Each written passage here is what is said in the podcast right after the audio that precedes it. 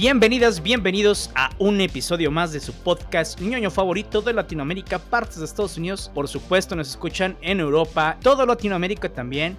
Ahí también tenemos nuestros escuchas en Oceanía, por supuesto, en, en el continente de África y sobre todo nos escuchan en Agartha, en la India, en el viejo oeste y sobre todo en México, porque este es un episodio especial dedicado a temas mexicanos, pero no tan mexicanos. Mi nombre es Abraham Cuellar y como siempre me acompaña mi amigo Carlos Sánchez. ¿Qué onda, Charlie? ¿Cómo estás? Hola, hola, ¿qué tal, amigos, amigas de Nerdify? Bienvenidos, pásenle a su podcast de cosas geek y cultura general, porque en esta ocasión, como dice Abraham, vamos a hablar de cosas mexicanas, porque 16 de septiembre y aparte también porque varios países de Latinoamérica también celebran su independencia.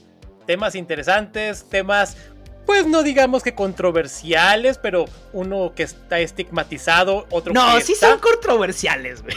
En parte sí, pero ahorita los vamos a desglosar un poco más, porque eh, creo que ya saben, vamos a hablar del libro Vaquero, que tiene un estigma que no se ha podido quitar, y el otro, el gran héroe de los 60s hasta los 90s, Calimán. Díganle Calimán a un chico de ahora y no vas a saber ni quién es. Si uno más o menos. Fíjate, yo sabía que era quién era Calimán por mis papás, güey. No porque yo consumiera algo de Calimán en general. O sea, y, y de hecho creo que ya está más grande que yo me acuerde.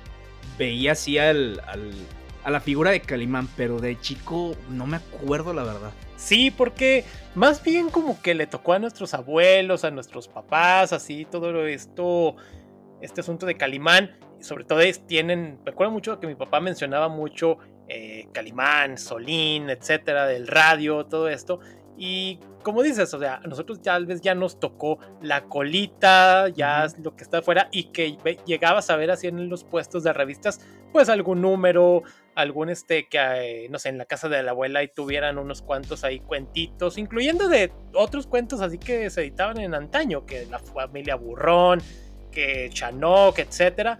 Pero sí, o sea, forman parte de lo que viene siendo la cultura, pues, mexicana, cultura latina, porque a fin de cuentas se van expandiendo por todo lo que viene siendo toda la región. Pero están interesantes las historias, pero ahorita vamos a checarlas un poquito más a detenimiento. Sí, primero, pues, ¿por quién fue creado Calimán? Bueno, primero se creó originalmente para pues, la radio aquí en México por Modesto Vázquez González en 1963 eh, los personajes le dieron ahí a idearlos Isidro Olace y Carlos Chacón. Y originalmente tenía el nombre de Kalima, ¿no? Y hasta tenía novia y todo. Y su sidekick, su compañero, eh, como nosotros lo conocemos, Solin, antes tenía nada más el nombre de Olin. Después, cuando lo pueden lanzar ya en Radio Cadena Nacional, el gerente, Rafael Cudberto Navarro, renombra a este personaje como Calimán y a su compañero como Solin y le quitan a la novia, ¿no?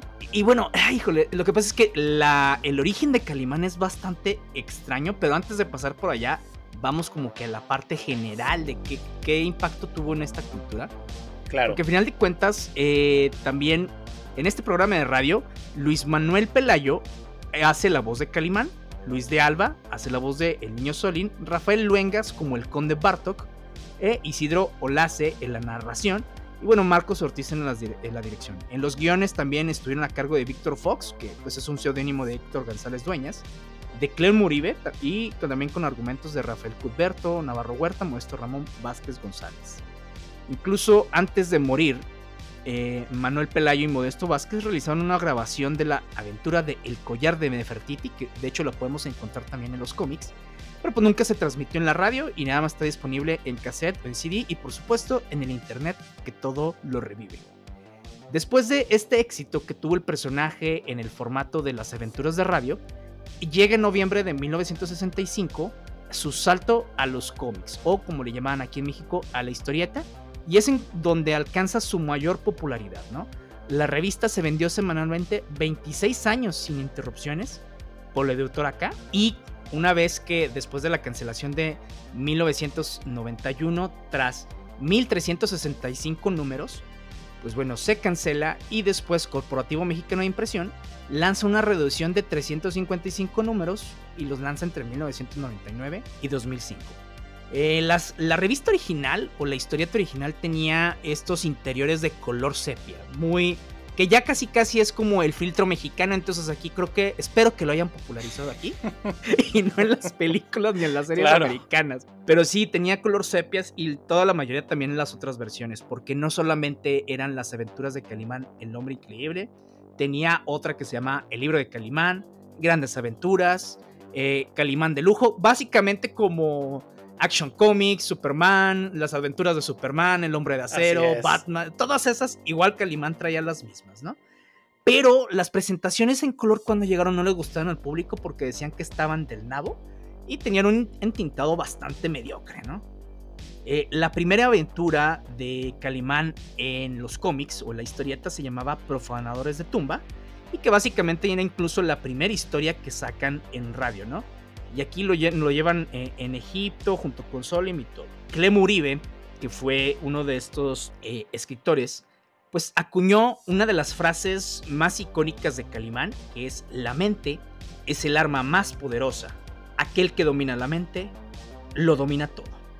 El pináculo de la popularidad de Calimán fue en los 70s, tanto en, en la radio como en el cómic. Y pues bueno, a final de cuentas, obvio, como, como todo cómic, hace su salto hacia la pantalla grande. Y aquí se crea Califilms SADCB, que fue pues básicamente creado exclusivamente para producir la película Calimán. Y se filmaron dos películas, ambas dirigidas por Alberto Mariscal. En el 72 sale la primera, que es Calimán, el hombre increíble, y adapta precisamente esta primera historia del programa de radio contra los profanadores de tumbas. Para el papel de Calimán fue elegido Jeff Cooper, un actor canadiense, porque claro, ¿qué actor canadiense no va a aparecerse como un personaje originario de la India? Y para el papel de Solín, pues tampoco fue un niño mexicano, fue el español y ni uno de arco. Y en el 76 se estrena la segunda película titulada Calimán, El siniestro mundo de Humanón, y pues bueno, adapta la serie de Cerebros Infernales, que es precisamente el programa de radio. Y bueno, tiene eh, locaciones en Brasil y México. Sigue Jeff Cooper también como Calimán, pero Solin, el niño, eh, se optó por un nuevo actor llamado Manolo Bravo, alias Manolito, que a final de cuentas, pues este cuate sí es mexicano. Y así a grandes rasgos es como esta historia de Calimán en, en el imaginario popular, pero pues, ¿quién diablos es Calimán? Para quien no sepa qué es, qué hace. Digamos en una manera más eh, vulgar, ¿qué pitos toca? ¿Cómo se come Calimán? Sí, de hecho, casualmente, el 16 de septiembre del 63, o sea, está cumpliendo años que se estrenó el primer programa de radio de Calimán y que en su momento, como lo mencionas, llegó aquí por lo que viene siendo, empieza lo que viene por Modesto Vázquez y que hace, pues digamos, mancuerna con Rafael Cuthberto Navarro, que el creador de Radio Cadena Nacional, que chequen las iniciales, RCN, porque quería que resaltaran su, su nombre, y que tuvo grandes radionovelas en, en, aquel entonces, como lo que viene siendo Ojo de Vidrio, Porfirio Cadena, Bodas de Plata, Arandu, entre otras. Pero originalmente, como se dice, Calimán no iba a ser el protagonista, sino que iba a ser Solín, pero después también así como que dijeron, ah, pues como que no es tan creíble que un niño ande por el mundo, pues digamos que solo, entre comillas. Pero... Pero ya existía Chazam, malditos. pero quisieron, aquí no se la creyeron. Sí, vamos a robarle las ideas a Batman y Robin. Sí, porque Calimán a fin de cuentas pues viene siendo una mezcla entre Tarzán de Mowgli en sus inicios y que es el niño que Batman también, o sea, es que incluso hasta ahorita que platiquemos de la historia de orígenes de ah, hijo. Claro, toma así bastantes este digamos conceptos y que Calimán se fue enfrentando a fin de cuentas pues tiene cientos de aventuras, porque a fin de cuentas más de 1300 números se va a enfrentar desde la mafia, traficantes de, de animales, traficantes de drogas, inclusive a mismo Marvel Comics se enfrentó cosa, detalle que vamos a mencionar ahorita en un momento. Pero. Versus Galactus. el loco rojo. Eh, Alberto el Hambriento. Ah, sí. pero. No, sí, Calimán, donde vamos a ver los lugares más exóticos del mundo. Pero, pues, Calimán, estamos hablando de un, una persona que, pues, meramente conoce o está más adentrado en que se puede vencer no por medio de la fuerza, sino de que la paz, la calma, eh, toda la serenidad y y que no solamente eso, porque también él sabe pelear, porque a fin de cuentas, porque hay que dar chingazos cuando se tiene que dar, así como y decía tiene Padme Amidala. Claro, también poderes y muchas habilidades que de entre las que resaltan levitación, telequinesis, longevidad, telepatía, viajes astrales, hipnosis, cosas que con peyote también se pueden conseguir. no, y es que incluso, o sea, por ejemplo, utiliza pues también armas, ¿no? Dardos omníferos que hacen dormir por seis horas a una persona ordinaria. Puede fingir su muerte, y, pero él decide también detiene los latidos de su corazón y la respiración. También, el, como el viaje astral, lo que me da risa es que incluso en el viaje astral puede darle órdenes a las personas. O sea, e, esta, esta yo creo que es la más cañona y esta sí este, haría que Batman se sintiera celoso. Cuando ve la pupila de un cadáver, puede saber qué fue lo último que la víctima vio al morir. Está, o sea, está cañón este cuate. Sí, esto está tremendo. Sí, incluso puede alterar su rostro con alguno que otro toque para poder eh, tener un cambio de apariencia. También dice, conoce algunos conceptos de ingeniería, matemáticas, física, química, de historia, filosofía, versado en todas las ciencias del saber. Artes marciales, o sea, como, como dijo Carlos, es, es básicamente Batman pero en esteroides. Sí, es egresado también creo que de Harvard o Yale, de alguna universidad prestigiosa de Estados Unidos. también es, en este sabe filosofía, sabe, tiene control mental, o sea, hace de todo, tiene de todo Calimán. Y aparte tiene una gran personalidad y magnetismo irresistible. Además de que por si no falta, si no faltara que aparte de los superpoderes que tiene es, es, es bien, es bien este es el favorito de las nenas. Sí, además también este heredero de Mongolia, de no sé, de, otros lugares también, así como que tú vas a ser el heredero de estos lugares, sí, pero un galanazo también, o sea, Calimán tiene todo. Sí, yo creo que como que a los, que, a los escritores se les iban ocurriendo cosas así eh, en una lluvia de ideas, las lanzaron al cielo de las que caigan aquí en la mesa es los poderes y todo lo que le vamos a dar, güey. Sí, y, cayeron todas, yo creo. Y lo que el guion también requiriera, a fin de cuentas. Claro, güey. No, no, no. O sea, e, e, era todo un estuche de monerías. Claro, sí, porque a fin de cuentas también nos vamos a ir descubriendo de que, pues él digamos que es como que perteneciente de una, eh, de la dinastía Kali y que de la diosa Kali, que aparte también tiene que hacerle cierto tributo, si mal no me equivoco, cada siete años, pero sí, pues Calimán ante todo quiere resolver todo, digamos, de la manera más pacífica y que si te pasas de lanza, pues ya valiste chorizo. Serenidad y paciencia. Mucha paciencia. muchas de las frases que utilizaba Calimán las utilizaban incluso, o sea, a veces nuestros papás o, o nuestros abuelos, no de una forma normal como lo que coloquialmente conocemos como los dichos, pero sí de vez en cuando parafraseaban ciertas de estas frases pues para, eh, porque pues a final de cuentas eran frases pues bastante eh, buenas a final de cuentas, ¿no? Claro. Pero pues, ¿cuál es el origen de Calimán, digamos, dentro de toda esta historia? Pues en realidad está medio extraño porque no hay como que una historia de origen definitiva, digamos, como en los cómics. Pero pues a final de cuentas eh, se dice que Calimán nació de una antigua civilización que habitaba las profundidades de la Tierra, se llamaba Agartha, ¿no? Pero pues hasta ahí no sabemos más, pero también dicen que, bueno, como recién nacido, lo encontraron flotando eh, en una cesta, así como a Moisés. Moisés. Este, y lo encontró un príncipe llamado Abdul Pasha. Lo adoptó como su hijo, dijo, ah, tú vas a ser el, el heredero del trono. Porque sí. Ajá, sí, del reino de Kalimatán y pues que era un país ficticio ahí por, por la India, ¿no? Entonces, pues aquí se supone que pues entonces ya lo subieron a la realeza. Pero el primer ministro de este reino secuestró al bebé, mató al papá, eh, al bebé lo, lo, llevó por ahí, pero a final de cuentas lo rescataron unos cazadores y, eh, y, una tribu de mongoles. Entonces, pues ya ahí se educó. Pasó su adolescencia viajando así como Batman por el Tíbet, en donde aprende a desarrollar su mente, eh, entrena artes marciales. Y no, no, no, o sea, este, este hagan de cuenta que también agarraron todos los orígenes de los personajes de los cómics y los mezclaron. Y ya cuando está adulto, ya después por fin conoce de dónde vino, regresa a este país, mata al primer ministro, pero sin antes que el primer ministro lo intenta matar por la espalda, su madre adoptiva se interpone y se muere. Claro, y además un detalle también es de que él puede comunicarse con los animales.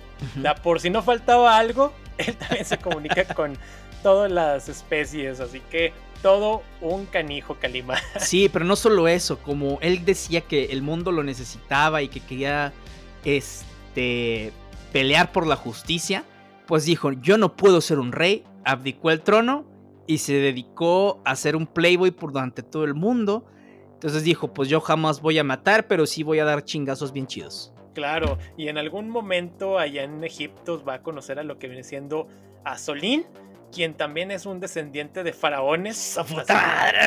O sea, imagínate qué casualidad de la vida tiene que ser para que te encuentres a dos seres tan cabrones y que obviamente Solín siempre va a fungir como pues el ayudante y que como el sidekick que ayuda y a veces estorba clásico, casi, clásico cliché. Pero eran una buena mancuerna y como decimos, se van a enfrentar a, cientos de enemigos y que, y que tenía también obviamente sus enemigos ya digamos habituales, entre los que resaltaban lo que es el Conde Bartok, eh, No Milak, ese digamos el, es la versión malvada de Calimán, porque tenía el traje negro. Era, era lo mismo, pero con traje negro. Qué originales. Sí, como si eso no pasara en Marvel y en DC. Ya sé. Eh, Miklos, la Bruja Blanca, la Araña Negra, Karma, eh, Humanón. O sea, es uno de los que resaltan, pero sí. No, Milak, sí ahí está. Pero fíjate, muchas de las aventuras y de los conceptos de Calimán vienen, yo creo que de esta fascinación que tiene, que tenía México, o creo que todavía, no, no sé cuánto sea, pero de tierras lejanas, vaya. Porque, por ejemplo, agarran muchos elementos de la India, agarran muchos elementos egipcios. Obviamente los mezclan mal mezclados. Pero, pues, para hacer eh, una historia del superhéroe mexicano, que ni tan mexicano, porque ni siquiera. Es más, eran pocas las historias que tenían que ver dentro de México en, Calimán. Y eso que es el superhéroe mexicano. Hay superhéroes incluso creados fuera de México, más mexicanos que el propio Calimán no en esencia, sino en sus historias de orígenes y en sus mundos respectivos, ¿no? Sí, a fin de cuentas, pues Calimán tiene que utilizar todo lo que viene siendo, pues, sus poderes, todas sus habilidades, para también enfrentarse a seres como, pues, monstruos, como vampiros, momias, este, extraterrestres y que pues, obviamente le van a servir. Y como bien lo dices, o sea, hay personajes que no se crearon en México, pero que tienen una mayor representación, inclusive como lo decíamos, el Kyle Reiner. Exacto, ándale, Kyle Reiner, este Jaime Reyes, el Blue Beetle, que bueno, él es de descendencia mexicana, pero al final de cuentas vive, es más, vive en El Paso. Pero es más, también Grant Morrison crea a un personaje llamado Aztec, y tiene sus propios números, es una edición limitada de números. Tiene un principio y un final de esa historia y es un superhéroe mexicano. Entonces, sí está muy controversial ya que lo ves en perspectiva de por qué no creaste un superhéroe. Es más, el propio Chapulín Colorado es, creo que es obviamente más famoso que Calimán. Y a pesar de que pues es una parodia de muchas cosas, es un programa de comedia, es un personaje para eso, a final de cuentas tiene más de mexicano que Calimán. Que no te digo, eh, a final de cuentas si Calimán atrapó a este público es porque las historias estaban interesantes. De hecho, me leí ahí una historieta. Este, híjole, no manches, están eternas esas páginas. Son como 87 páginas en una sola historieta. Pero digo, la diferencia con los cómics es que estas historietas son un, tamaño cuadricular, pequeño, en donde las viñetas a lo máximo eran tres viñetas por hoja. Entonces, pues bueno, a final de cuentas, ahí igual y podríamos haber reducido, no sé, a la mitad el tiraje, pero pues sí, las historias sí son eh, bastante largas. Sí, obviamente se nota la escritura de, esos años. Sí. Porque carece de algunas cosas, de, algunos elementos narrativos, pero pues a final de cuentas lo, eh, poco a poco hacen que la historia vaya eh, avanzando. Pero a mí lo que me da risa es que la voz incluso que le dan las mujeres cuando ven a Calimán, oh, sus ojos tan serenos, son verdes. y yo, ah, cabrón. Dije, ok, bueno, se supone que viene de la India. Es raro, incluso muchas de sus facciones son de, eh, una persona que viene de la India, pero si dices ojos verdes, O sea, lo único que puedes decir es que, bueno, en realidad viene de un mundo, de una civilización antigua y dices, ok, te la paso. Se la creo por eso. sí, pero aún así se me hace mucha mamada. O sea, te digo, son esos em, arquetipos que trataban de usar en México para que, ok, ¿cómo se vería un hombre, un superhéroe que creamos mexicanos que nos gusta a los mexicanos? Alto, guapo, mamado, ojo verde. Igual lo hicieron porque pues ya era demasiado si lo hacían este blanco, blanco, blanco las historietas. Bueno, pues lo hicieron un poquito moreno ahí, ¿no? Pero pues sí, o sea, ya para la película, este Jeff Cooper, que es quien lo interpreta, que sea canadiense, ojo, ojo verde, es de... Ok, güey, si lo casteaste por los ojos verdes, se los podías haber puesto claro. Sí, había pupilentes en esa época. Y, y, güey, o sea, no cuadra. O sea, sí, bastante malinchistas, ¿no? Sí, realmente, o sea, se van así como que a la fácil hacia el cabo de que, pues es que el güerito, vamos a darle así como que el plus. Y obviamente atraía bastante. Y en lo que viene siendo en el radio, que también las historias eran pues relativamente cortas, eran muy digeribles, no pasaban de los veintitantos minutos. Así que pues también allí estaban. Y que en aquellos entonces pues se utilizaba mucho este estilo como las radionovelas que mencionamos hace un momento, lo de los efectos de sonido, ese llamado Foley, este, lo cual es bastante interesante, pero también este pues Calimán en algún momento se va a empezar a enfrentar, como dijimos, dijimos, a Marvel Comics porque es Calimán el hombre increíble. Así que pues Marvel Comics dijo, pues es que lo del hombre increíble nos pertenece a mí porque nosotros lo tenemos registrado, que pues increíble Hulk. Sí.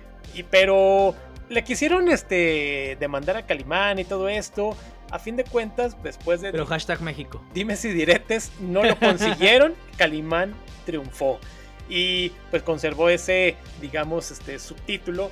Y digamos que de a modo de venganza, aquí empezaron a sacar a lo que viene siendo esa parte de poner a Galactus en la portada como el loco rojo. También en una portada tenemos al Doctor Doom. Y en algún número de lo que de Calimán este, se va a enfrentar a unos seres que son la mole. O sea, son varios mm, la mole, unos hombres de piedra, pero ahí está Calimán luchando contra ellos. Y porque les valió, porque lo podemos ah, hacer. tu madre, el que se lleva, el que se lleva se aguanta. Claro, ese del donde salen estos seres de piedra es en el Calimán 215, donde aparece el Doctor Doom es en el 294 y donde sale el Loco Rojo es el 301, así que les valió sorbete.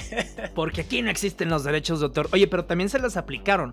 Porque en Colombia, eh, uno de los creadores, que, pero a final de cuentas no tenía este, los derechos. Claro. Pues según esto vendió los derechos en Colombia. Colombia empieza a, incluso a producir sus propias novelas y cómics. Pero pues es cuando la editorial le dice, oye, oye, oye, pero es que los derechos no los tiene ese güey. Y luego dijeron, ah, bueno. Y de todos modos lo hicieron, ¿verdad? Entonces. Ah, obviamente. Eh, eh, karma, a final de cuentas, ¿no? Sí, ya sé, se vengaron. Te cayó el karma, cosa que Calimán también, curiosa, de alguna manera extraña, se enfrentó a su enemigo, Karma.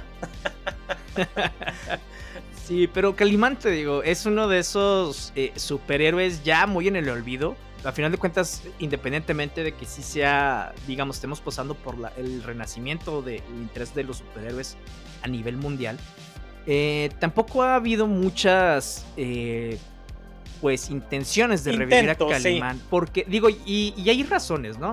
¿Qué es lo que platicábamos ahorita? ¿Para qué revives un superhéroe que desde un inicio eh, estaba tenía muchísimos estereotipos y que tampoco te ofrece nada? Porque lo que platicaba con Carlos, incluso antes incluso de poder grabar era que esta historia de origen que tiene muy traumática el, el cuate y que al final de, ah, se murieron todos, qué mal, pero bueno, seguimos con eh, la vida, así como que, ah, güey, pinche trauma, no pasó como si nada. Exactamente, Carlos me decía de que, ah, güey, pues es que la generación de cemento, pues sí da risa, la neta, pero entonces, eh, te digo, no tenía más allá y el personaje no da para más, más allá de ser un personaje aventurero, ¿no? Que para los tiempos, para la narrativa estaba bien. Pero ahorita que siento que todo el mundo queremos ver qué más le podemos sacar a los personajes, la verdad es que no nos dejaron con mucho que entiendo, sí, podríamos hacer una nueva narrativa, Pero pues bueno, es que a final de cuentas también de cómo nace Calimán y todos estos estereotipos que trae de, la gente de India, de, Egipto, pues sí están medio, medio complicados y pues mejor hace un superhéroe nuevo. sí, sí, ahorita que mencionaste de que intentos por revivir la historia, en 2015 por los 50 años de Calimán sacaron un cómic conmemorativo, el cual este, pues, y aparte también hubo una exhibición acerca del personaje, ahí este, durante algunos meses ahí estuvo, y si mal no me equivoco, allá en la Ciudad de México, en la CDMX, hay un museo del cómic eh, mexicano, el cual pues tienes obviamente cómics este, y revistas de aquellos entonces. Eh, ahí está, es, que, es un, y es un lugar bien chiquitito, pero bastante informativo, realmente, está interesante. no, sí, sí. Hace poco también me tocó ver ahí en un puesto del centro. señor del centro, usted siempre tiene buenas ofertas. Oye, sí, el señor del, gracias al señor del centro tengo otro número de Sandman y, más barato. Ah, ¿sí? sí, imagínense. Señor del centro, patrocínenos. más, bien nosotros hay que decirle, vayan a comprar con el señor del centro. sí, ahí llegué ahora recientemente a ver un número de Calimán. No sé si sea una edición nueva o algo, pero se veía muy nuevo. Así que dije, órale, no se maltratado ni para nada. O sea, estaba en muy buen estado, desconozco. Digo, si es algo reciente, pero sí, aún andan ahí en circulación. Como también andan en circulación el libro vaquero, el cual ahorita vamos a brincar. Pero sí, Calimán, este personaje que, como bien dice Abraham, está lleno de estereotipos por la época, por las circunstancias sociales que había, etcétera, por crear una historia que digamos que se digiriera fácilmente a fin de cuentas, pues aventuras. Aquí está en el, pues, en el colectivo, se le, se le da su lugar en el mundo del cómic este, mexicano, en la parte de la cultura pop, pero pues ahí está. Así que si pueden, se, estaría bien que si sacan una nueva edición de Calimán, no sé, algo modernizada, cosa que también mucha gente criticaría de que no, es que le están quitando su esencia al personaje, pero pues también así como que pues bueno, ya lo dijimos hace rato. No, claro, mira, yo, yo soy de la idea que, bueno, ya quedó en el pasado y está bien como, eh, incluso lo que comentas, que esté eh, como esas piezas de museo de cómic, de parte de la historia de la cultura mexicana, de la cultura pop mexicana. Pero yo creo que si vamos a sacar eh, nuevas historietas, nuevos personajes de cómic mexicano, los hagamos de un inicio. Digo, tienes muchísimas civilizaciones antiguas de las que puedes sacar muchas cosas. Eh, incluso creo que algo que, puede hacer, que podría ser como mexicano para precisamente traer un poquito de estas culturas ancestrales que tenemos aquí en México es hacerlas a través del cómic. Independientemente de, todo, de todo lo de la conquista, que es casi casi lo que siempre platicamos cuando eh, comentamos o hay historias sobre las civilizaciones aztecas y mayas, pues vámonos un poco atrás antes de la conquista. O sea, ¿qué más hay? ¿Qué otras historias se pueden contar a través de de lo que conocemos eh, de, este, de estas civilizaciones, ¿no? Eh, por ejemplo, podemos crear, sí, un relato fantástico de cómo desapareció la gente de Teotihuacán. no sé, creo que hay muchas cosas. Incluso tenemos, y vaya que yo no soy muy fanático de la lucha libre, pero Los tenemos... Olmecas. Eh, ¿Mande? Los Olmecas también. Ándale, sí, o sea, aquí tenemos un presidente Olmeca, a final de cuentas. Pero, este Digo, y no por, por los rasgos, sino por la cabezota. y te digo, yo no soy muy fan de la lucha libre ni de los luchadores, pero tengo que admitir que hay mucha cultura y mucho este, fama alrededor de ellos que pueden ser personajes de cómic, ya lo fueron, incluso de, de películas, eso sí se puede revivir. Puedes ayudar incluso a muchos de los luchadores que están mal pagados a rentar sus derechos para hacer historietas, güey o puedes crear un superhéroe de la nada en un contexto mexicano actual. No sé, o sea, hay muchas cosas que se pueden hacer y eh, sí, algo que a mí no me gustaría es que cayéramos en los mismos estereotipos y fulanito contra el narco, que entiendo eh, eh, que sí es un problema muy cañón en México, pero es como que, güey, es que hay mucho de eso creo que tenemos otras cosas que podemos hacer. Si mal no me equivoco, ahorita que menciones, hace unos años intentaron sacar una historieta de Blue Demon, el cual no sé hasta qué número haya avanzado. Eh, también este, está el Hijo del Santo, pero los problemas es de que el Santo, él demanda por todo.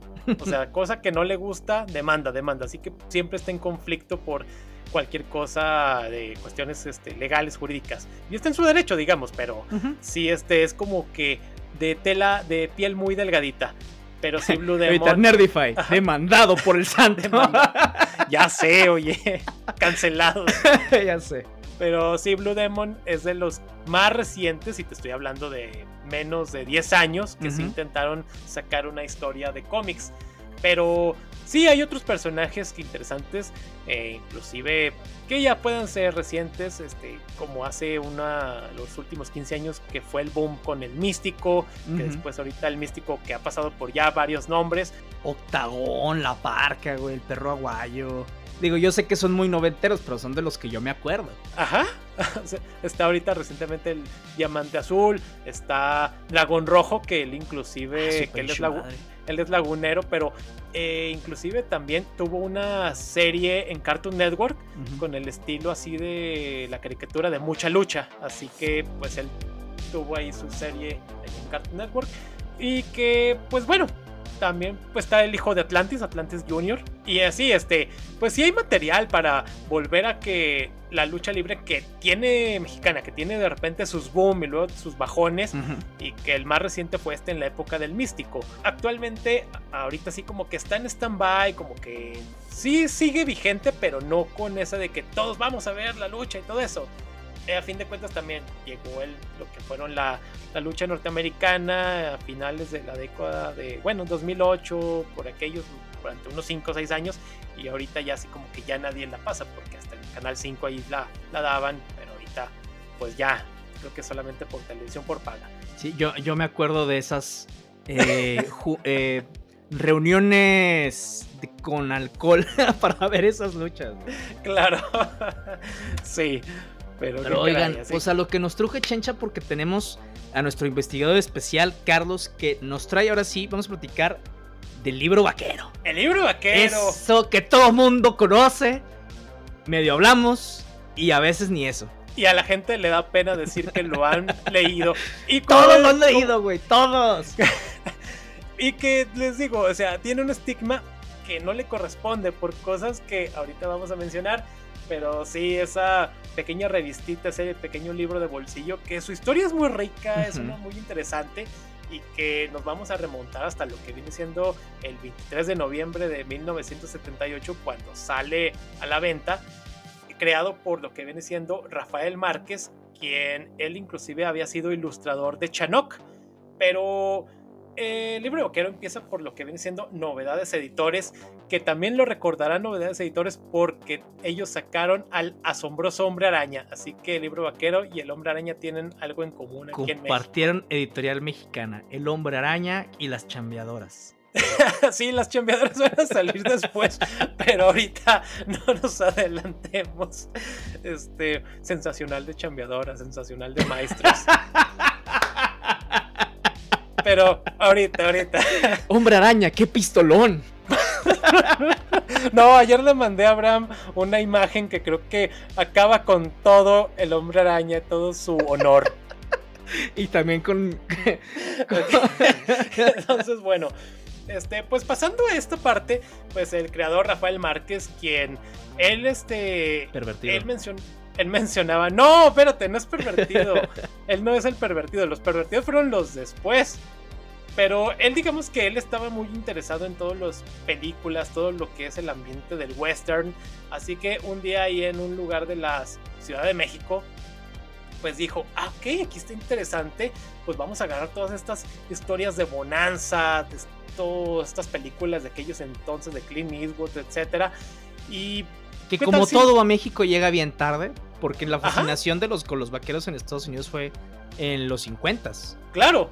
Y en las historias del libro vaquero, pues digamos que están ambientadas eh, a finales de lo que es el siglo XIX y que estos, pues digamos, dibujos que atraían, que trataban en el libro vaquero, era que no fueran, digamos, pornográficos, sino que tuvieran unos tintes eróticos, pero son como que a cuentagotas. O sea, si los lees y es más historia de aventuras, es más de salvar así, digamos, a la, a la chica en peligro y que sí, tiene un estereotipo en el cual de que, digamos, la las chicas este, buenas eran las rubias, las chicas malas eran las pelirrojas o las de cabello oscuro ondulado, el héroe siempre era el rubio y el villano o antagonista era siempre el de cabello negro, con bigote, siempre con cara de malo, porque el bueno... El indio o el negro. Y el bueno siempre estaba rasurado. Así que este, teníamos esos clichés. Sí. Muchos agarrados también de Estados Unidos, a final de cuentas. Claro, sí. Este Pero pues perpetuados por nosotros, digo, hay que, hay que asumir nuestra propia responsabilidad. Sí, de hecho, este, eh, también está lo interesante del libro vaquero es que eran, digamos que, historias completas, o sea, no eran, digamos que tenías que ver la continuación. No eran seriales. Eh, exacto, no eran seriales, así que tenías un principio y un desenlace en el mismo número, que eran historias que, pues dependiendo, eh, pasaban los, los, los 100 números, los ochenta y tantos, dependiendo. Los más recientes son los que compré para darme ahí color un poco más del contexto porque sí estuve ahí buscando y ya mucho material se, se tiró a la basura. Inclusive ahí este, llegué ahí a una pequeña librería en el centro y no, pues no tenían hasta que llegué a este puesto.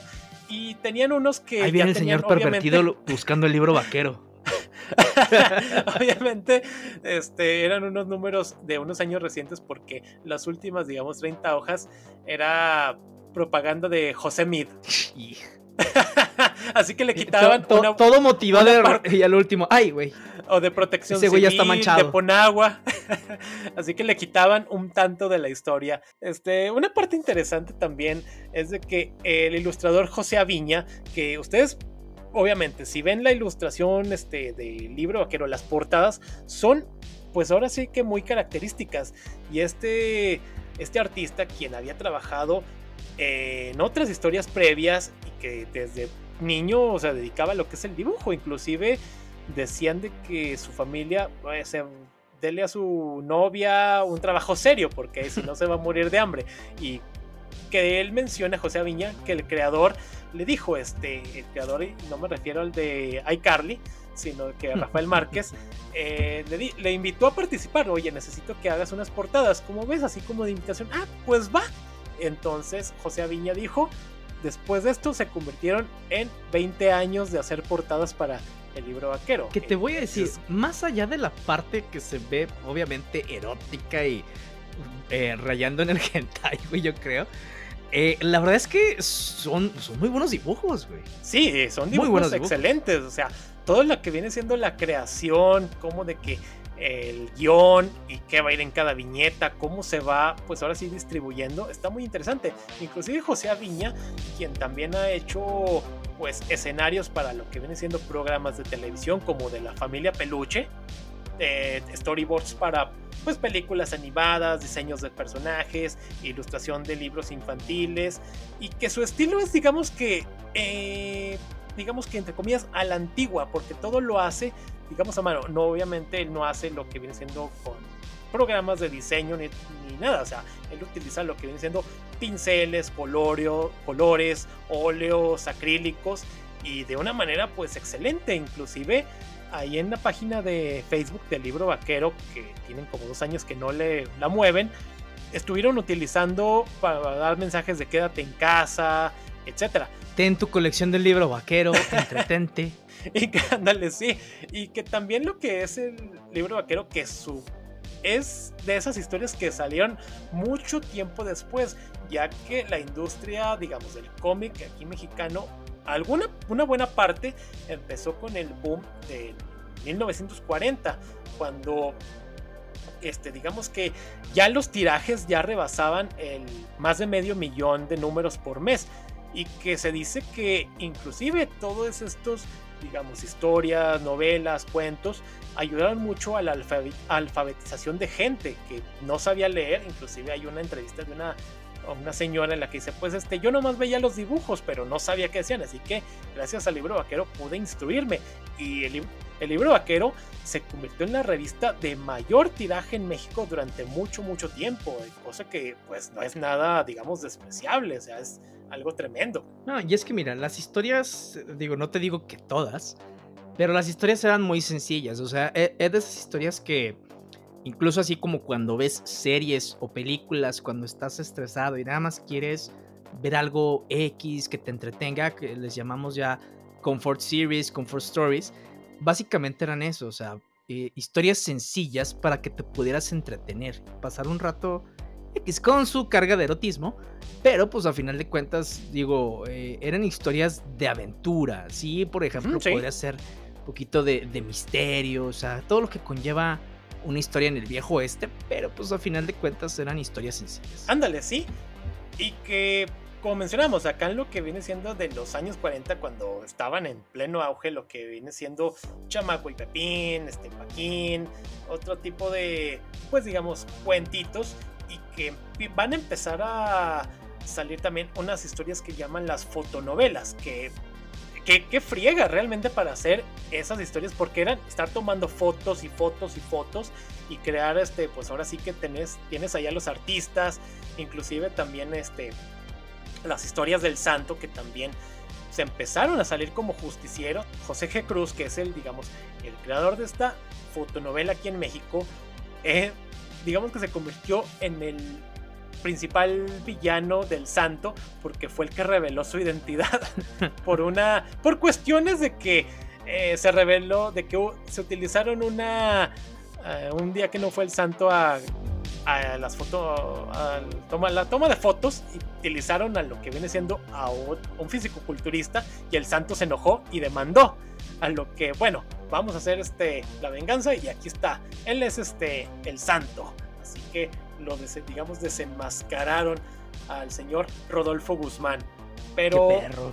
Sí, inclusive también para estas épocas antes de lo que es el libro vaquero, para lo que es el, pues los años de 1973 van a aparecer todo lo que viene siendo el llamado libro mensual, que originalmente así se llamaba, porque eran historias, obviamente mensuales, pero más dedicadas al género femenino, así historias así como que, pues del corazón, de historias así de pues dedicada más a la mujer, que es la mujer que sufre, más novelesco. Y después salen, no, pues historias un poco más dedicadas a, digamos, al masculino, que historias de misterio, historias detectivescas.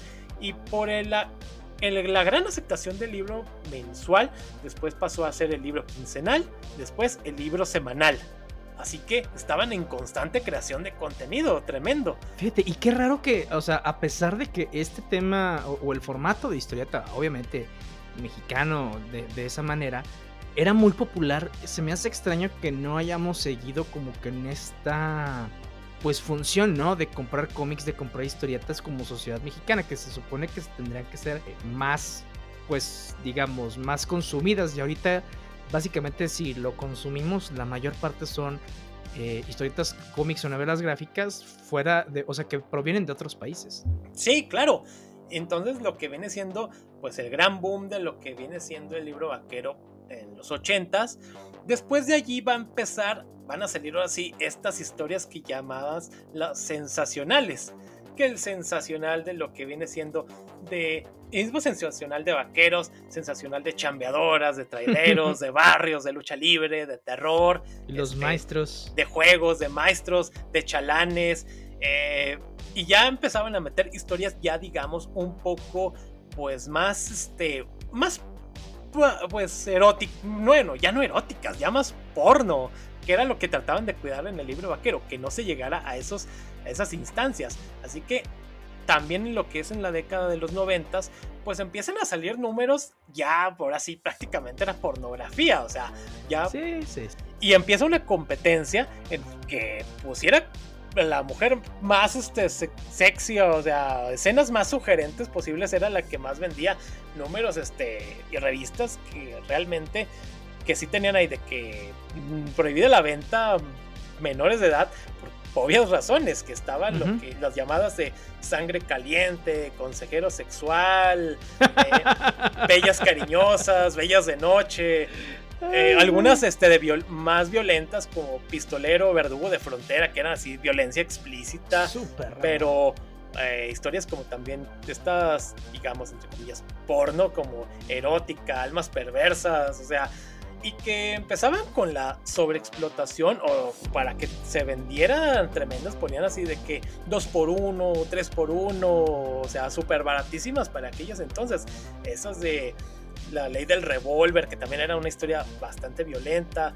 Eh, sabrosonas y bien tronas. Este, o sea, no, cosas que realmente le afectaron al libro vaquero en su reputación, que digamos que era el más tranquilo de todos. Entonces es donde se agarra el estigma y que el libro vaquero pues es obviamente una víctima inocente al respecto, que que sí está ahí, que tú dices el libro vaquero y de volada piensas, ay, es viejo cochino leyendo el libro vaquero en el metro, en el camión, cuando en realidad estás leyendo una historia de aventuras, como dices, historias sencillas, rápidas, que te las puedes echar así prácticamente en un día, porque obviamente las nietas, al igual que Calimán, son muy cortitas, los diálogos son muy fáciles, o sea, no, no batallaban, así que pues estas historias que son así como que ya más pornos le afectaron totalmente. Y, luego le decimos a los otakus que son raros por ver hentai.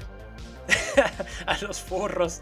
Pero no, eso sí ya tienen un pinche problema bien, bien, bien cañón.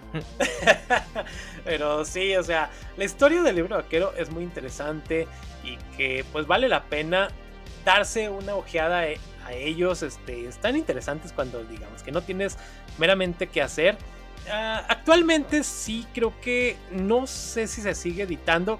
Ya andas con ganas. Ahí llevé prácticamente casi casi a tu puesto de revistas y ahí, ahí van a tener algún número, aunque si lo tengan ahí guardado, no esté a la vista.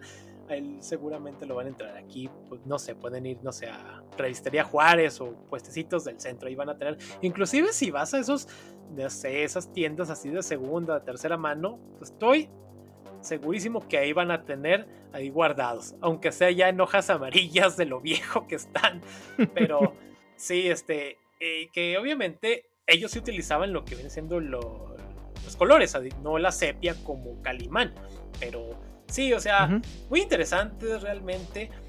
Y pues también otros títulos que vale la pena mencionar aquí en México, entre los cuales pues obviamente están los clásicos eh, Familia Burrón, Fantomas, la, amenaza elegante, el mismo Chanok, Memín Pinguín de Yolanda Vargas Dulce, el criticado Memín Pinguín, eh, Lágrimas y Risas, El Payo, que era una historia que sale antes del mismo libro vaquero, esta sale para lo que es 1966. También las historias en cómic de Virota y Capulina, muy parecidas a lo que viene siendo a Abbott y Costello en Estados Unidos, El Águila Solitaria, eh, Alma de Niño. Esa historia era así como, era un dramón, porque era una historia de dos niños que vivían en pobreza extrema y que sufrían violencia, explotación, abusos psicológicos y que tuvo más o menos un aproximado de 30 números, pero Fuego que también. Esa estaba interesante porque se trataba estaba ambientada en Haití del siglo XVI con temas de esclavitud, así que se iban a esos entonces. Y ya así como que digamos, para tener ahí en contexto la historia que queríamos mencionar del el sorprendente hombre araña de los años 80, la cual obviamente agarraba los números de Amazing Spider-Man de Estados Unidos, pero en algún momento se perdieron las, las numeraciones, no coincidían. Inclusive por ahí tengo guardado uno la que le pertenece al Amazing Spider-Man número 300, pero el número aquí en México es otro que no tiene nada que ver. Ay, no, yo fíjate que eso es lo que desesperaba cuando compraba cómics en antes de que los agarrara Editorial Televisa. Eh, los números están del asco, del ah, asco. sí. sí, no, tremendo. ay, güey. Pero no, o sea, si querías coleccionar era como que pues atínale, güey. Sí, atínale la historia, porque por ejemplo, yo me acuerdo sobre todo los de Batman que eran los que compraba eh, que aparte de que reiniciaron como quién sabe cuántas veces el, eh, eh, los números, me acuerdo que en vez de sacar Batman y Detective Comics, sacaban Batman número, no sé, 73 y Detective Comics eran Batman número 74 y le perdías el hilo de la historia y no tenía nada que ver uno con otro a menos de que fueran historias que saltaban de un número al otro normalmente pero pues si no era el caso entonces nada que ver yo me acuerdo que estaba comprando cuando en ese momento estaban editando el ron de Grant Morrison aquí en México, los de Editorial Beat, eh, había comprado uno y dije, ah, qué chingón, este es el que voy a comprar. Y luego el siguiente que compré era de Detective Comics y dije, ah, hijo, ándale. No, no le seguía la historia, ¿no? Sí. Bien diferente. Entonces sí, fue muy molesto. Afortunadamente, ya cuando Editorial Televisa lo compra, empiezan con los nuevos 52 Y bueno, ahí tienen eh, para poder empezar eh, con un número, por lo menos en el DC Comics, poco a poco, y en Marvel hacen lo propio. Claro, sí, inclusive ya si nos remontamos más atrás, que había salido una edición antes del Hombre Araña en los 70s, que es donde, digamos, que agarraron una historia y la hicieron original con el aval de Marvel Comics, porque después de que en Estados Unidos que muere Gwen Stacy en el 121, aquí en México que iban, sal, iban sacándolas de una manera mucho más rápida, eran creo que quincenales, así que iban a alcanzar en muy rápido la, numeración normal. Así que empezaron, oh, que no, bueno, ¿qué vamos a hacer aquí? Vamos a empezar a crear historias originales y que así que a partir de lo que viene siendo el número 119, eh, pues bueno, muere, digamos que se casa con Peter Parker, o sea, algo totalmente diferente. Para que después nos digan, no, era un sueño de Peter Parker, nunca se casó con Gwen, pero... Qué feo. sí, pero sí, 45 números de historia original que, como les digo, tenían el aval de Marvel y que pues eh, en algún momento se llegó a mencionar ahí en, Twitter, que es donde lo sacaron a relucir, pero historias interesantes. Sí, y luego, volviendo a la parte del libro que yo me topé por primera vez que yo me acuerdo con el libro vaquero en la casa de mis abuelos. Eh, estaba en el cuarto de mis abuelos y ahí de repente tomaba siestas o me hacía pendejo, Pero una, pues yo, yo vi ahí el libro vaquero y lo agarro y digo, ay, pues es un cómic. Y lo empecé, ¿qué tendría? ¿Ocho años? Apenas, o sea, sí sabía leer. Digo, ya para entonces ya me había enseñado a leer. Ya estaba, creo que en segundo de, de primaria. Es más, no, tenía antes y todavía no sabía leer, nomás veía los dibujos. Ah, eh, tenía menos edad. Este, entonces, y yo lo veía y pues eran cuentos X, güey. O sea, para mí era, ah, vaqueros. Sí, de repente dije, ah, hijo. Pero pues ya estaba, ya hasta ahora sí la parte donde se desnudaban en la página y todo. Pero hasta ahí, y mi abuelo, pues ahí los tenía. Entonces dije, ah, pues qué padres cómics, ¿no? Sí, inclusive. Una vez sí me, o sea, me lo llevé al jardín, al patio de, de, mis abuelos. Y lo estaba checando como, como que me ven alguna de mis tías, mi mamá, mi papá, no me acuerdo, así como que, ay, espérame, es que ese es para, para, no es, no es para niños, es para grandes. Claro. Y yo, pues, digo, me imaginaba por qué no, pero pues yo iba más por los vaqueros, porque nomás veía los, los dibujos. Entonces, esa fue mi introducción al libro vaquero. Después también sabía que mi abuela los leía y ya, obviamente, ya más grande te quedas de, ajijo. Sí, yo también. ¿Cómo está este pedo? Sí, también este, mi mamá me dijo que ella leía el libro vaquero. O sea que pues era prácticamente para todos, o sea, bueno, obviamente no tanto para niños, pero por, lo, por la misma flexibilidad y dinamismo de las historias, y que, como decimos, cuidaban mucho la parte de no mostrar este, escenas tan, tan sugerentes, claro. eróticas hasta cierto punto que podía haber un niño sin mayor problema, que así que, digamos, que se sacara de onda, ¡ay! ¿Qué están haciendo esos señores? Haciendo bebés. pero nada más. Sí, pero no, te digo, o sea, incluso eh, ya más grande, obviamente, platicando con, amigos, con amigas, pues todo el mundo tiene la el mismo concepto sobre el libro vaquero, ¿no? Y ahorita que platicas todo el bagaje histórico que trae, pues sí es totalmente diferente. Y pues bueno, a final de cuentas, México es muy sensacionalista y pues, todo lo cambia, ¿no? Eh, entonces, esa fue como que mi introducción. Incluso primos o primas que me estén escuchando que no sabían que mi abuelo y mi abuelita leían el libro vaquero y ya lo saben. es más, yo creo que si esculcan por ahí, han de encontrar algún, algún número todavía. Pero sí, digo, me imagino que ya no, ya no lo lee, pero porque pues yo creo que dijeron, ay no, esto ya se puso demasiado porky. Entonces, este, y obviamente, eso sí, de lo que nunca vi, eh, por lo menos en la casa de mis abuelos, eh, sí fueron algunas variantes del libro vaquero, pero las que mencionabas, ¿no? Eh, historias muy específicas también que rayaban en el, erotismo, pero no ya la de chambeadoras y todas esas ya las vi hasta mucho pues, después más grande y en otras partes. claro, sí, ya historias que ya, no sé, o sea, ya se, se salen, o sea, realmente ya, así digamos que de lo que puedes ver ahí públicamente en una plaza o en el camión. Sí, Oiga, señor, ¿qué está viendo? ya sé, el policía, ese señor está viendo pornografía. Sí, no, pero es que te digo, incluso eh, la de Sensacional de Barrios, no me acordaba ahorita que estoy checando aquí. Pero, ay, Diosito. No, no, no. Obviamente mis papás era de que, bueno, mi mamá de que no, yo leía a la familia Burrón, mi papá que Calimán, mi Pingüín, este, mi mamá que leía a Archie, o sea, mis abuelos, el libro vaquero. Ya sé, Mandrake el mago. sí, aquí sí que señores, señoras que nos estén escuchando, ustedes disfruten el libro vaquero y sus hijos ven de esas historietas chinas que tienen monas encuadradas, pues es lo mismo, nomás que pues chinas y, y sí un poquito más enfermas. Fíjate que creo que algún día podríamos hablar con algún experto o experta de estos temas de un gentayólogo. Un gentayólogo. Entonces, en algún momento, esperen el capítulo. Sí va a pasar cuando no sabemos, pero en algún momento de la vida. Así es. Yo creo que ojalá se le pueda ir quitando poco a poco ese estigma. Sí, y te comentaba, yo creo que incluso con el tema de la historieta de Calimán, del libro que, tiene el mismo formatito cuadradito, así como Japón tiene su industria grande ya del, manga, yo creo que también podríamos hacer una industria igual y no parecida, igual obviamente con, sus aristas mexicanas, pero yo creo que tenemos muchísimo talento, tanto en, la parte de los guiones como en el tema de artistas, incluso coloristas, que podemos hacer este tipo de, de industria nuevamente eh, que vaya creciendo, ¿no? Que vaya también madurando con las historias, pues para que a final de cuentas pues tengamos más opciones de entretenimiento. Así es. Sí, porque artistas y creadores este hay, pero simplemente pues falta darles un pues una dirección. Sí, hay talento, falta apoyarlo. Falta apoyarlo, exacto. Así es. Oigan, y en las noticias de la semana, pues primero vamos a las obvias, y pues obviamente fue la expo de D23 o D23 en Estados Unidos y obviamente con todos los proyectos de Disney que fue el viernes y sábado pasado.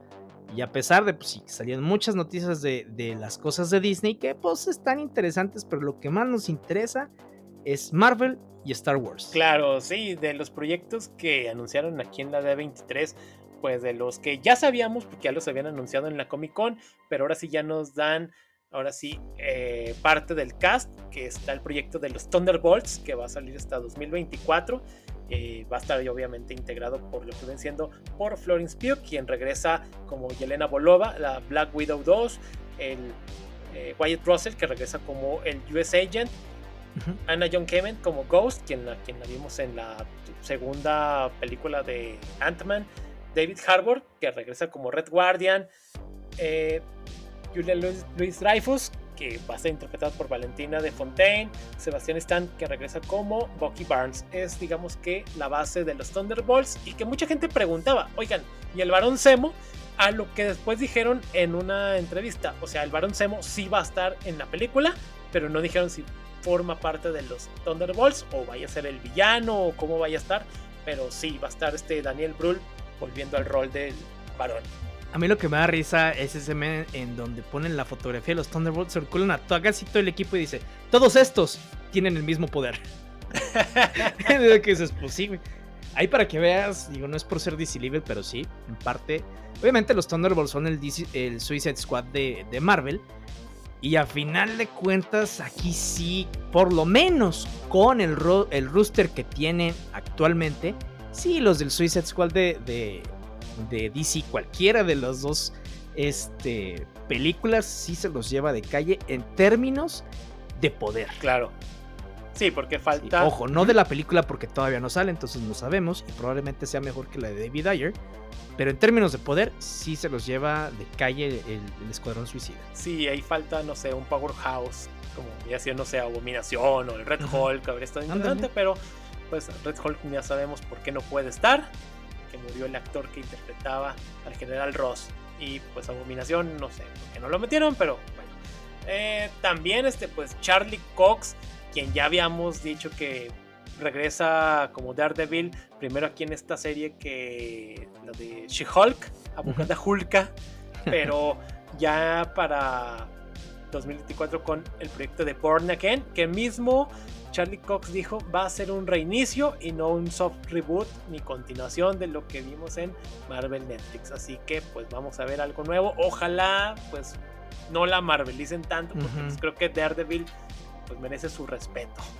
Lo que hizo Netflix con la, serie de Daredevil, la verdad es que estuvo muy bien. Eh, le dieron, como dices, o sea, la seriedad requerida, sobre todo para el personaje y los temas que toca aquí.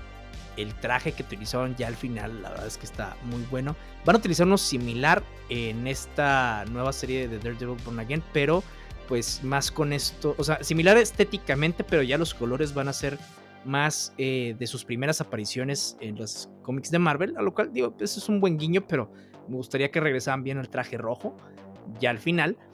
Eh, sí, no sé qué pensar porque a final de cuentas yo también pensaba así que era un soft reboot, como todo mundo. Que bueno, sí, van a quitar cositas dentro de la continuidad que tiene acá de la serie de Netflix, pero van a respetar algunas otras y creo que les podría ayudar para seguir más adelante con, con la serie. Pero, híjole, que sea un reboot completo, la verdad es como que, no sé, es eh, agridulce porque me agradaba mucho la de Netflix. Eh, me hubiera gustado que, que siguieran con ciertas cosas de ahí y entiendo que tienen que adecuarla más al universo de, de Marvel. Pero no sé, güey, no, no, me agrada mucho la idea del reboot. Pero bueno, al final de cuentas, creo que si hacen una historia buena, pues a muchos ya ni nos va a interesar al final. Así es. Vamos a ver qué nos deja el diablito de Hell's Kitchen. Eh, también este pues salió el teaser trailer de, la, de este proyecto que va a ser un, que es un episodio especial que se estrena el 7 de octubre del Werewolf by Night. Que va a estar protagonizado por Gael García. Y así que vamos a ver que estéticamente está basado en todas estas películas de monstruos clásicos de Universal va a ser un proyecto en blanco y negro y pues vamos a ver qué nos deja. Se ve interesante el tráiler, vamos a ver que si lo que promete lo cumple. Ah, también a los charolastras ya los tiene Disney. Así es, este tú y tu mamá también es de Disney. Eh, también este se anuncia de que también para la película del Capitán América New World Order va a regresar lo que viene siendo Tim Blake Nelson como el líder, este villano, o que no, bueno, no tan villano, sino que iniciaba a convertirse en el líder en la película del increíble Hulk en 2008 y que después ya no lo volvimos a ver, desapareció totalmente, pero lo van a revivir para esta película que pues vamos a verlo. Ahora sí ya como el líder. Ya no, no nos, a ver si nos cuentan dónde estuvo todos estos años escondido o qué estuvo haciendo tras bambalinas. Sí, fíjate que con esta película, sobre todo con el nombre, digo, yo no lo relacionaba con otra cosa más de, eh, New World Order, Nuevo Orden Mundial, más allá de un conflicto político y se acabó, ¿no? Pero esto trajo sentimientos, bastantes sentimientos antisemitas, güey y, va a estar muy... vamos a ver cómo se va desarrollando. A ver si tampoco... A ver cómo va la película. Porque ya hay muchísimos bandos y todavía ni siquiera sabemos de qué diablos se trata. Entonces, pues... Si es algo complicado. No sé si Disney eh, hizo un riesgo calculado. Si de plano le vale 3 kilos. O si está tomando ya una posición específica en un tema geopolítico. Entonces, veremos cómo, cómo se desarrolla esto. Así es, y vamos a ver qué nos deja. Eh, también una que ya les habíamos dicho la semana pasada, que primero era un rumor, pero acá ya en la D23 lo confirman, de que Matt Shackman ya está confirmado como el director de la película de los Cuatro Fantásticos. Eh, todavía no nos dijeron nada de cast ni nada de, de qué trataría. Sí se rumora que pues ya no es una historia de origen, pero por lo menos ya tenemos un director. Así que pues vamos a ver qué, si la primera familia de Marvel ya por fin se le da un buen lugar en la industria cinematográfica. Sí, oye, luego lo que me daba un poquito de risa es que sale en un sitio de Facebook que se llama Sin Excepción. Que bueno, hicieron un post a manera de broma en donde ponen, editan una imagen y ponen las caras de diferentes eh, actores y actrices, pues de que fulano y fulana interpretarán a tal. Este, sale John Krasinski, sale John Boyega, eh, o sea, de cosas que se rumoran, ¿no? Y luego sale Henry Cavill como el Doctor Doom. Obviamente, cuando terminas de leer el post, ya se nota que es una broma y todo, entonces pues ahí queda. Pero, pues el Universal, un periódico nacional aquí en México, eh, no leen la nota completa. Entonces, pues la replican en su sitio Y más allá de decir que es una broma, no, o sea, la ponen como nota en serio. Obviamente, varios internautas que los agarran desprevenidos y que no saben de este pedo es de, ay, no mames, sí, que. Obviamente, lo mismo, de pinche DC y bla, bla, bla. Pero sí se la creyeron y obviamente quienes ya sabían del otro dijeron, no mames, güey, o sea, vaya rigor periodístico que, que le este, imprimen a esto. ¿Qué se creen? ¿El siglo de Torreón? Mileno diario, güey. Sí, típica nota, no sé, de Día de los Inocentes y cayeron redonditos. Sí, cañoncísimo. Digo, a final de cuentas, qué bien que fue un rumor lo de Henry Cavill, porque a mí se me da cosita que adiós Superman. Eh, por lo menos con Henry Cavill. Pero a mí lo que sí no me gustó es que no, hayan, no hayamos sabido nada de la primera familia de Marvel. Y quién sabe hasta cuándo vayamos a saber. Igual y a la siguiente Comic Con, quién sabe. Pero algo que también dentro de lo que se comentaba sobre los pasillos del de D23 es que hasta ahorita no hay ningún proyecto o ni aras a desarrollar algo sobre los mutantes. Entonces, pues digo, qué mal pedo. Y sí, entre más va avanzando, van saliendo los proyectos y obviamente miembros del cast del MCU pues ya no regresan a sus papeles porque se les acaba contrato por X o Y. Y así que pues dices, ¿con quién van a interactuar los X-Men? ¿Quién sabe? Con ellos mismos. Sí. Que mira, al final de cuentas sí te da, eh, así como las películas de Brian Singer, todo el tema de los X-Men sí te da para hacer completamente un universo separado. Claro. Pero pues lo padre está en esta interacción entre todos estos personajes de Marvel. Ah, sí, así es, porque siempre es divertido ver que Iron Man, el Capitán América, con Wolverine, eh, con Red Richard, etcétera. O sea, ver distintos grupos en un solo lugar. Pero Siempre es divertido ver cómo los propios héroes discriminan a los X-Men. ya sé. Ah, y por cierto, hablando de discriminación, recuerdan que en la pasada Comic Con no se habló nada de Armor Wars, pues en la D23 sí se acordaron y nos dijeron que pues va a ser una miniserie de seis episodios y que empiecen a grabar iniciando 2023. Así que pues vamos a tener a War Machine y compañía alrededor de esto. Una mini, pequeña miniserie, vamos a ver qué tan buena está o qué tan decepcionante. No sabemos, pero acá sí se acordaron. También, eh, parte importantísima y de Star Wars es de que ya nos mostraron un tráiler de la tercera temporada del Mandalorian y se ve muy interesante, está muy genial realmente con la música, cómo lo ambientaron, se ve muy bien y vamos a ver un poco más desarrollado todo esto de Mandalore y todo este rollo. O sea, Din Djarin, Mando va a estar a todo lo que da. A todo gas. Exacto.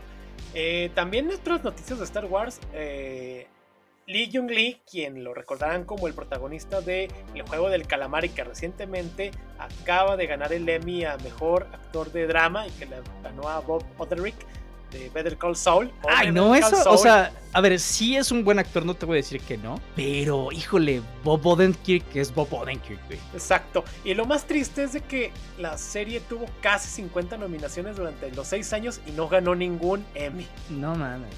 O sea, dices como que por what?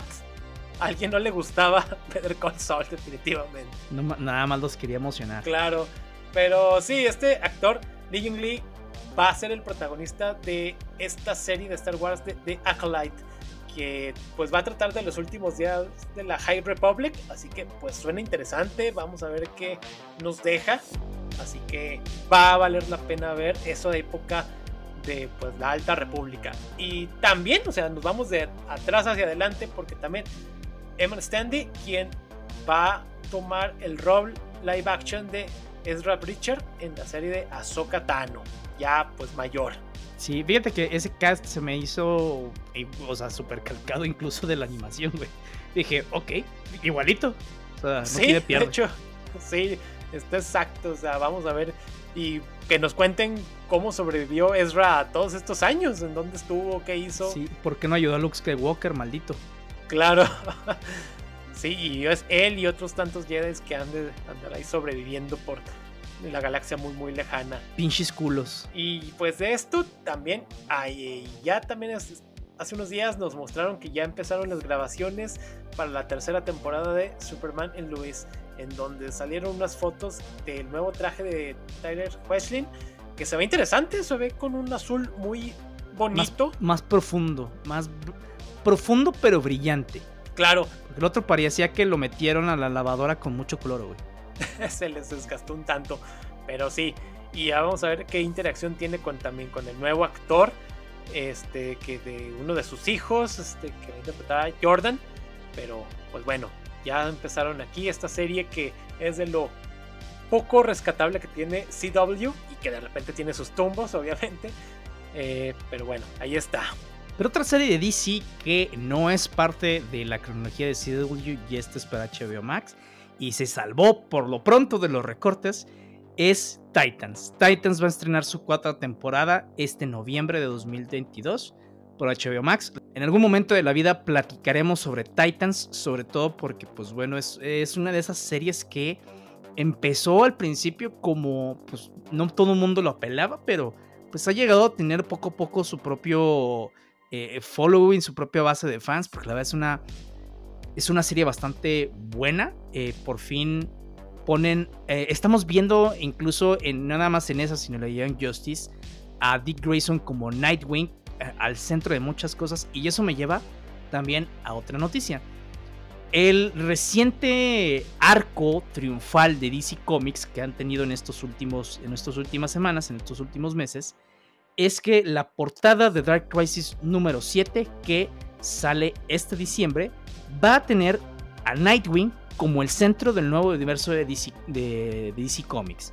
La verdad es que a Nightwing le hacía falta brillar ya, por favor, porque de repente, o más allá de Nightwing, sino a Dick Grayson.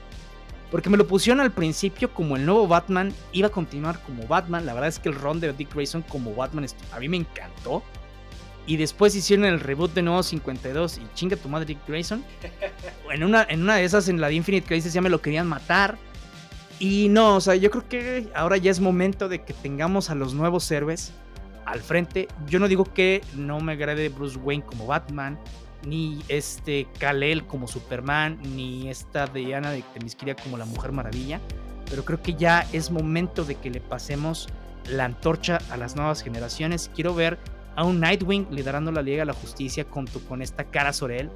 Incluso, bueno, ok, traen ahí a este Jonathan Kent, que no está mal, pero pobre Supergirl también la han, la han pateado durante toda su existencia.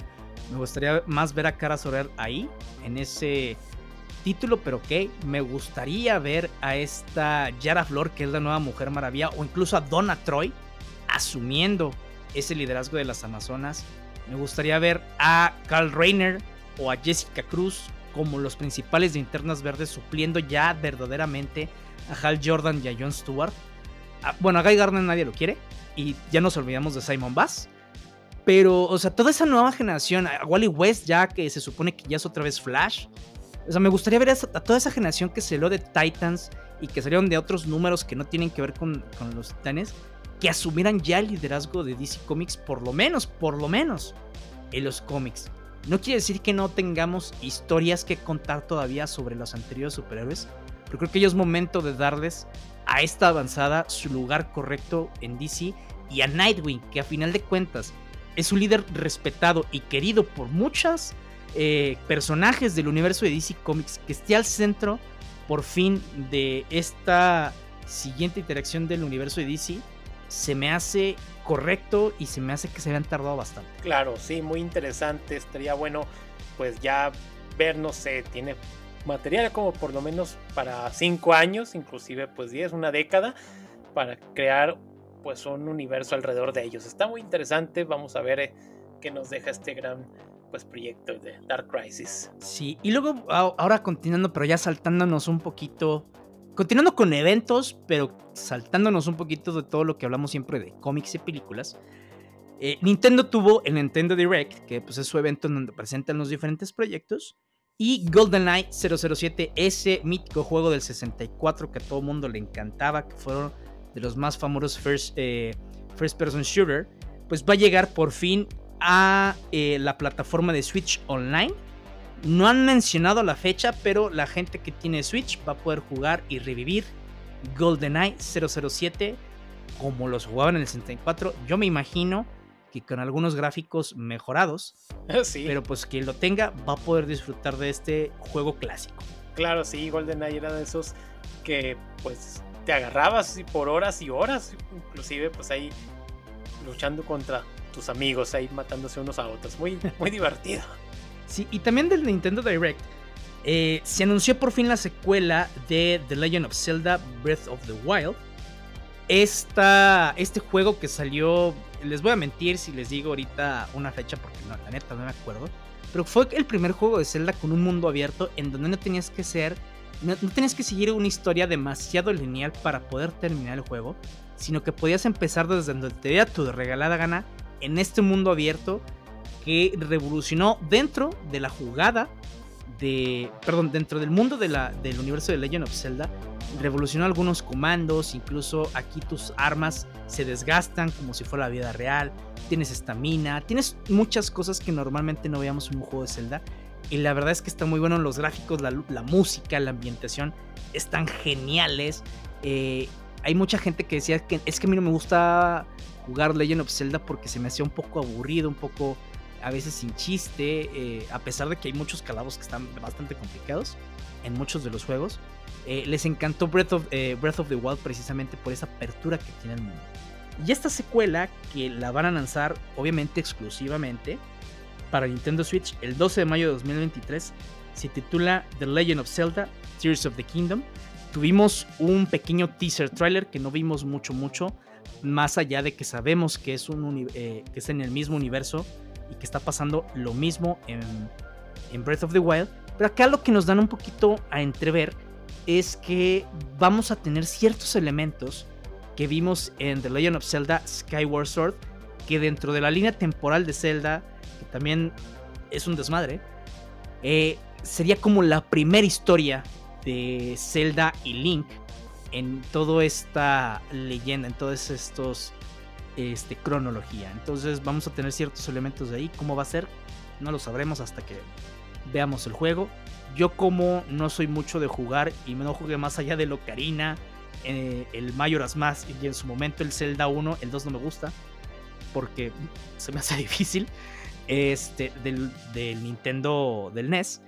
Eh, yo me voy a ver estos tutoriales o estos walkthroughs que sacan porque es con lo que me entretengo como si viera una película. Claro, interesante todo este rollo de Zelda, Link y demás. Y pues bueno, eso ha sido toda nuestra parte. La verdad, eh, vean, consuman un poquito de las obras de Calimán, obviamente el libro vaqueado. Incluso hay películas y estos seriales de radios que pueden ver a través de YouTube completamente gratis. Legalmente no lo sabemos, pero gratis sí, en YouTube.